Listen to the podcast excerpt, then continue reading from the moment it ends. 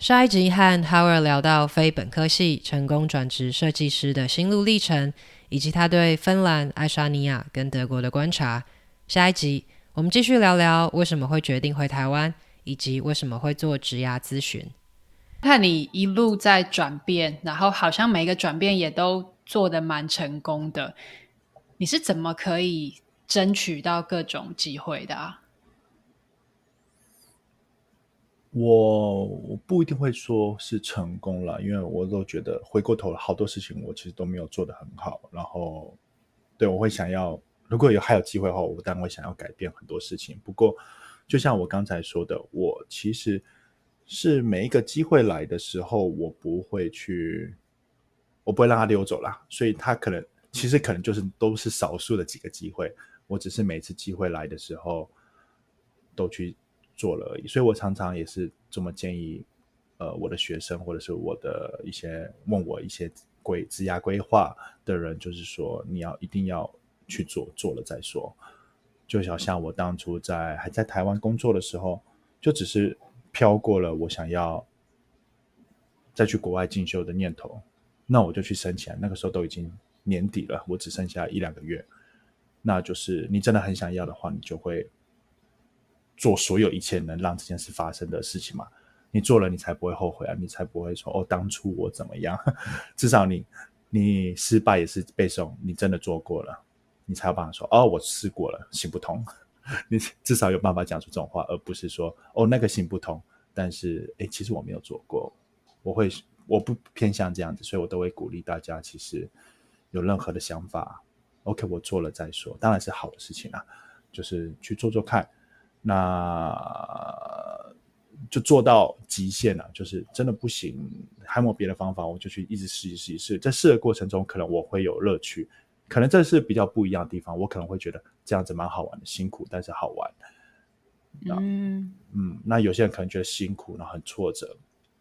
但我会说，这些挫折你回过，你当下遇到任何挫折，你只要过个几个月、几年、五年、十年再回头看。都应该是笑笑的在看那些事情了，所以说，嗯，都去试试看，有挫折就发生嘛，真的受不了了，那就算了。但是至少要等到受不了的那一刻。那我是这么样去抓住每个机会，就像我回台湾也是，从我开始接洽这间公司到我打包整个退驻回到台台湾，只花了一个月。就一样都是这 这个想法，哦、就哎，我抓住这个机会，然后有这个 offer，我要不要？想了一个晚上，那就做吧，反正挺好玩的，那就都试试看。那不行，不行再回来嘛。对啊，我相信蛮多人都会好奇，因为通常去到欧洲生活过后，会觉得还蛮舒适的。那是什么原因会让你决定要回到台湾？呃，的确，我也是觉得欧洲算是你住习惯之后，欧洲变成是我舒适圈。尤其是我比较偏向不喜欢跟人社交的话，所以我待的呃，除了德国以外，待在北边的话，大概就是我会过得很舒服。不过我那时候有几个要点，我本来就会就想回台湾去想做点事情，不会就是想要想要把比如说把我刚刚尝试的一些经验分享给大家，让大家多去尝试，把我学到的东西。分享给大家，呃，我后来当设计师了嘛，那我会觉得我是从一个麻瓜到去，我靠自己也可以去做到这些事情，嗯，然后我也觉得我学到我自己在做的一些事情是很有帮助的，我会想要把这些东西跟台湾的设计师们就是分享，让大家，因为我会觉得在我呃。当设计师的过程中，我从台湾的资源得到的会觉得非常的不足。那我觉得这是可以改变的。我也想要让大家都有这个机会去做出很多的改变。台湾人很优秀，所以我会本来想要贡献给台湾。我本来就有计划回台湾，所以这本来就在我的的规划里面。那再来就是我刚刚说的，我会偏向比起 IC，我更偏向 management 这边的人格特质。即便我内向，但是我比较擅长这种组织跟规划的呃东西，所以说，哎，这个职位是偏 management，那也符合我的职涯规划。那既然我本来就想要回台湾，没有想到这么快，然后这个又可是这个也符合我的职业规划，嗯、然后 package 我也 OK，那就去试试看了。反正我还我还算年轻，我要回来养老，不能说回来了，哦、我想去欧洲养老，我觉得随时都可以，就是我就再去申请工作就好了，或者去欧洲玩，甚至是我开启了台湾之后。呃，以台湾为跳板的话，我还有更多可以尝试的地方，日本、韩国，呃，甚至是呃东南亚，现在也是非常的有蓬勃发展。然后右边的美国、美加之类的，对，啊，也许有很多不一样的东西啊。如果我一直待在欧洲的话，那就会永远待下去了。那我想要再闯一闯。嗯，确实。全远端工作确实开启了很多可能性。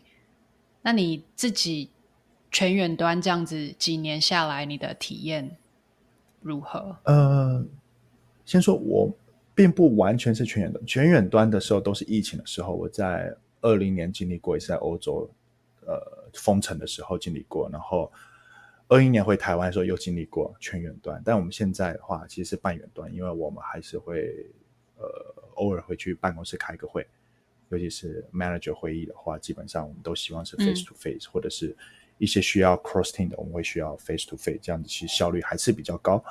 全远端有些效率面对面没办法去替代的，但全远端的话，我觉得对于一些 IC，他们真的是一个很增加效率好方式。如果你当然也要你的自制力够高了，比如说 engineer、designer 这种。你只要有一个 laptop，你就是可以做所有事情的话，那我为什么要花时间在呃呃 community commuting 呢？我为什么要花时间在呃，比如说我内向的话，我为什么要花时间在跟大家一开始 small talk，然后去倒个咖啡聊个天？有些人会抽烟，然后还要跟抽烟的人聊个半个小时之类的，那他可以更 focus 在工作里面。所以我觉得这是全远端呃非常大的好处。那现在很流行什么 MBTI 嘛？有些人是什么伊人格，他们是需要靠社交去得到对得到呃能量的。那那种人可能就不一定适合全远端，他们可能就会需要呃 hybrid，有时候去办公室跟人家互动，甚至是当时二零二零年的时候，我们公司我还在欧洲的时候，很多人会有这些 issue，就是他们的 mental 出 issue 了，他们需要跟别人聊聊天。所以那时候还发起很，我们公司还发起了，呃，大家需要聊聊的时候就加入这个群组，然后大家就 有些人就是每每一天的定时某个时段，就是会随机的找人家去聊聊天，要不然他们他们觉得他们会疯掉之类的。所以全远端我会觉得是一个非常的看人跟公司还有产业的一个东西，我不觉得它好或不好，因为真的就很 depends。那我自己我自己是不喜欢全远端了。因为全远端，我醒一觉醒来，我现在住的地方的话，我一觉醒来就我就在办公室了。二零二零年的时候也是这样子，我反而工时变得好长好长，让我觉得就是，但我电脑我的工作电脑跟我的自己的电脑是同一个，那你工作信息总是会跳出来嘛，你可以 block 它，但是它就反反而隐隐都是有一个东西在那里跳动着，所以。我自己是不喜欢全远端，我喜欢有那种仪式感。我来到办公室了，OK，我下班了，那我就是可以比较 off 了。嗯，哎，我刚刚有回答到你的问题吗？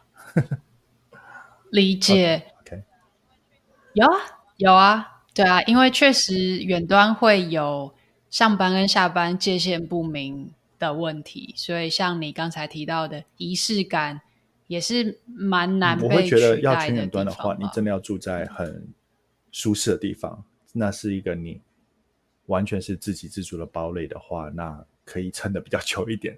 像我之前在呃二零年的时候，我还在欧洲的时候，我住的地方，我觉得我觉得很好，因为看着面向大海、夕阳，所以是海景套房，嗯、所以就就很舒服。然后又有很 proper 的厨房，哦、北边又不会太热，所以我每天就下厨。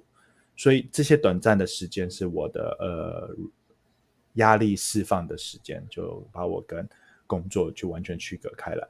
但是如果在一个环境没有那么好，或者环境对我来说没有到那么的解压地方，呃，就拿台湾来说好了，台湾我就没有办法一直下厨，因为太热。那我就少了，嗯、真的少了大概一两小时，可以就是释放压力。那这个时间我能干嘛？我只能还是能坐在我的书桌前面，比如说点点 Uber Eats，或者出去外面买买餐点。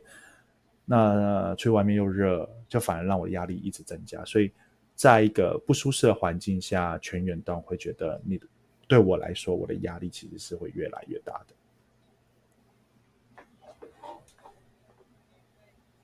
嗯，确实，每个人对远端的适合程度都不一样。嗯、那像 Howard，你一路就是转换不一样的职涯，工程师、技术业务、设计师，到现在是 Manager，你有最喜欢哪一个职能吗？喜欢哦，那不同的职能带来的成就感完全不一样。哎，我会说，我当然最适合我现在的职能啊，职种职能。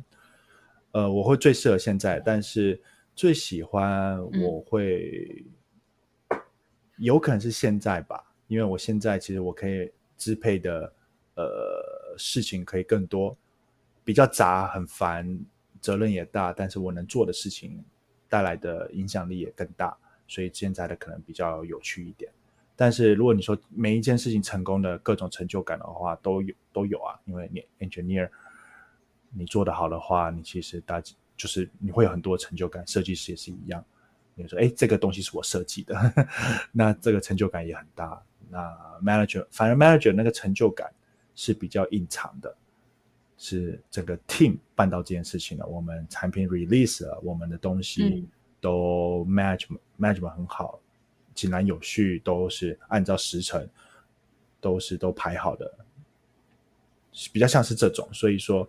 你反而是最大最大的那种成就感的话，management 比 IC 还要小一点，因为 management 的真正的大成就不是那么的明显，除非你是一间公司的领导者，你是你是马斯马斯克，你发表了，或者你是 Apple，你发表了 Apple 十五或是划时代的一个新 device，你才会有那种很大的成就感。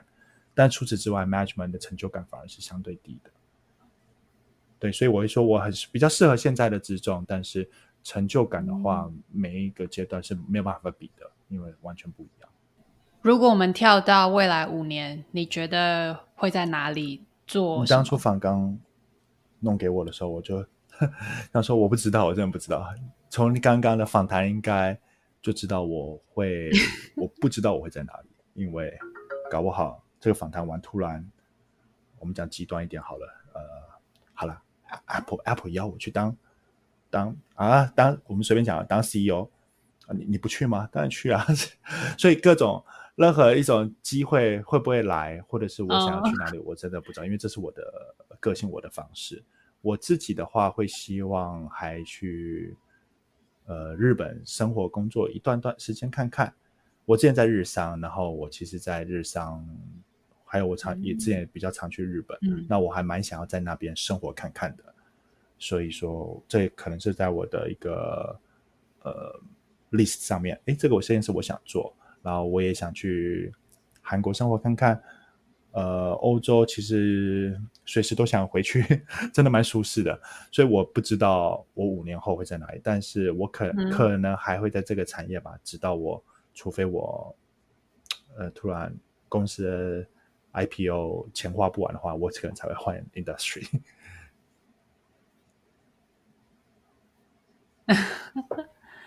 OK，好啊。那最后，你有想要给一些出国工作的内向者什么建议吗？我会想说，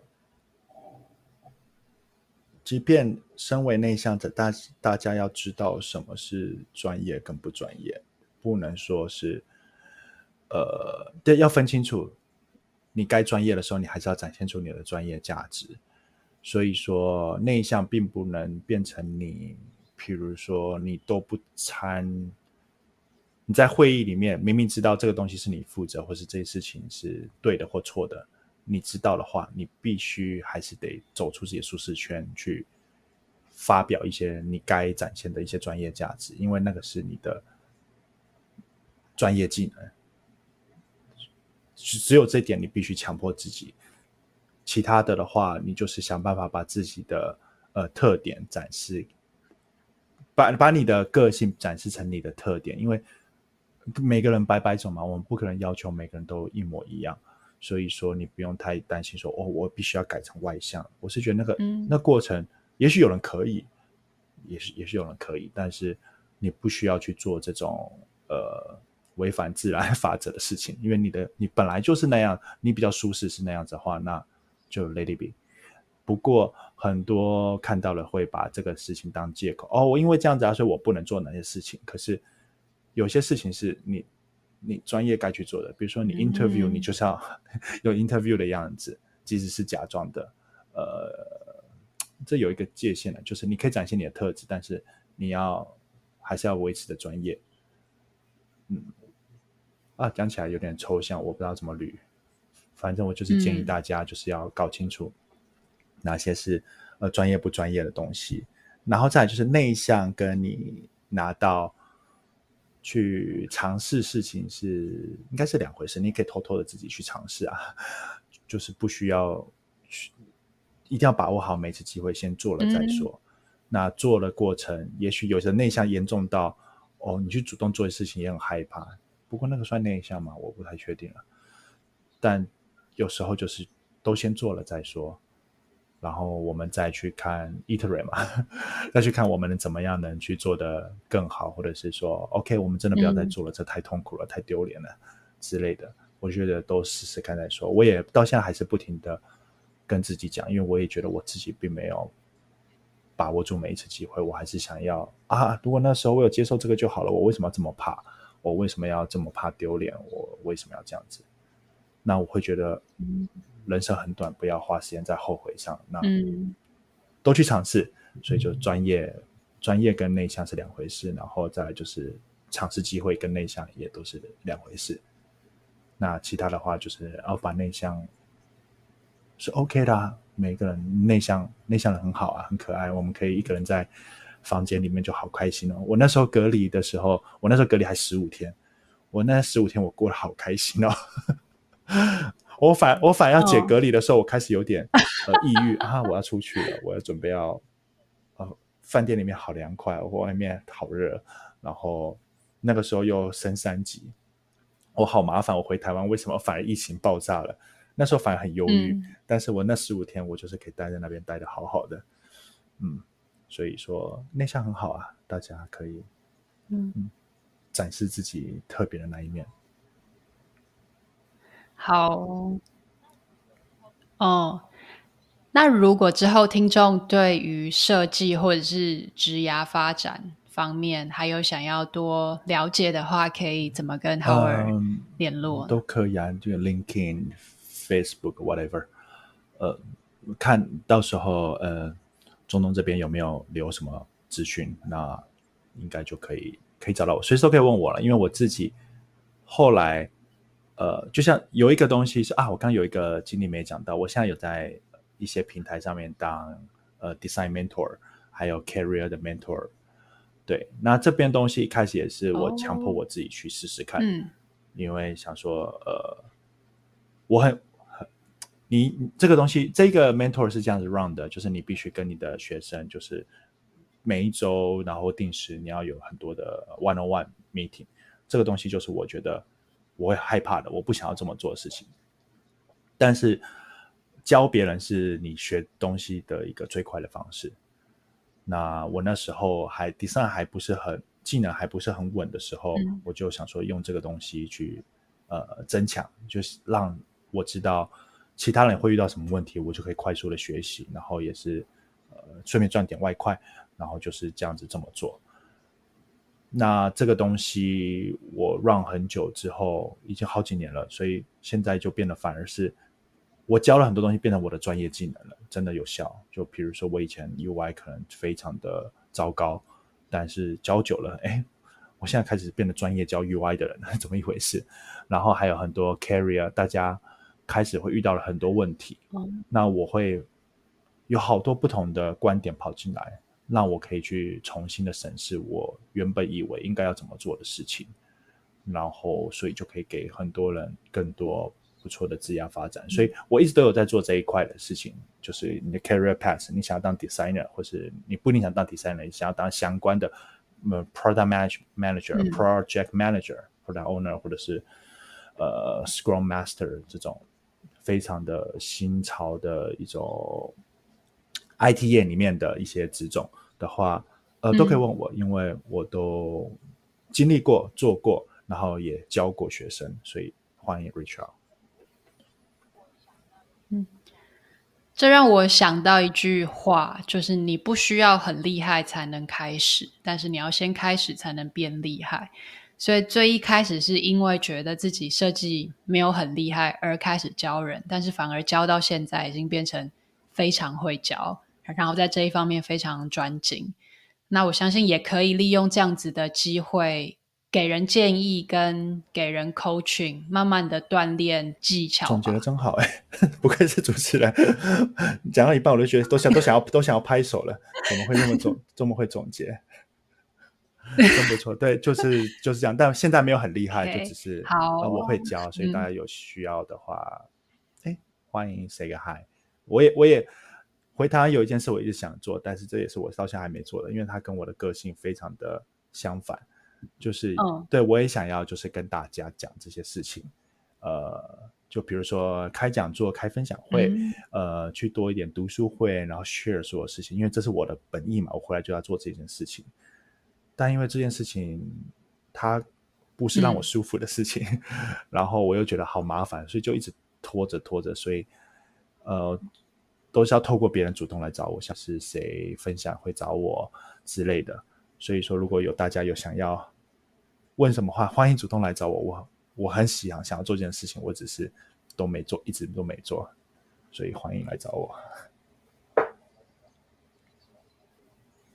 太好了，这样子我会把 Howard 的联络方式留在资讯栏，那有兴趣的听众就可以去做联络。好哦，那今天很谢谢 Howard。好，谢谢你，谢谢谢谢邀请我来，然后谢谢所有听众。谢谢你收听这集中途笔记的口吃内向海外职人企划，专门访谈各种理由感受到不自信的人生故事。